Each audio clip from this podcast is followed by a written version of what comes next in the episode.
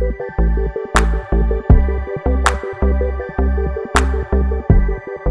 right, now, how many times have you found yourself saying, I am really bad with names?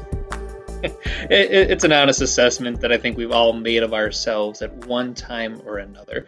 But we got to start getting good at names because we got people around us all the time in everyday life and everyday relationship.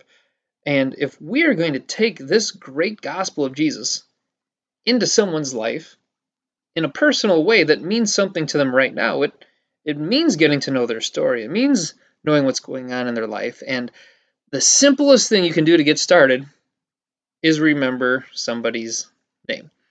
Now, uh, I'm going to give you a little little cheat that, uh, that that's been working for me. Uh, I'm picking this up off of the Art of Neighboring book by J. Pathak de Runyon. So, I am good at names, but the only reason I'm good at names is because I write them down. And, and I really got that off of Pathak and Runyon's book. Uh, it's called The Art of Neighboring, and uh, what they do in it is lay out a little bit of a tic tac toe diagram. If you can picture the classic nine cell tic tac toe, um, and they say put your name at the center of that tic tac toe diagram. And then from there, uh, kind of make it your mission to meet eight neighbors that surround the home that you live in right now.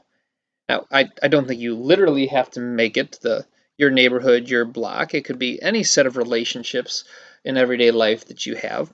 Um, but to give you an example, um, you know, I go out to my mailbox early on into moving into my most recent home, and uh, uh, there across the street is neighbor Tom, and he's married to Shirley, and he's a retired real estate agent, sort of. He's almost 90, but he's kept his license anyway. And uh, you think when I go back into my house, I'm going to think, oh, who who is that guy again? No, I I wrote it down. I got out that tic tac toe diagram and wrote Tom and Shirley. And secondly, I wrote down as a second line, what do they do? The retired real estate agent stuff, or something they had shared about their grandkids. As the week went on, uh, I met neighbor Gary as he was mowing his lawn. He, he waved, he said hi, we got to talk, and I got to fear, figure out what he did as a, as, as a brewing consultant, which is a very interesting job if you've uh, uh, could, could ever imagine one. And so I also added to that diagram the name Gary in line one, and then line two, a brewery consultant. You know, this is just taking steps towards treating people like they matter Remembering their name is one of the simplest things you can do to create respect. Remembering something about what they do starts filling in who they are.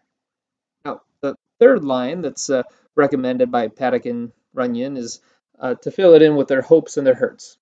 Like when you get around to talking about stuff that's beneath the surface. And that's going to come down the road. Uh, but for right now, treating every connection like it can be a meaningful connection starts with treating every name like it's a meaningful name. Don't be embarrassed to get out a cheat sheet. When you start meeting people, write it down and a little bit about who they are because God's got a lot He wants you to do in a number of people's lives, and a little cheat sheet is going to help.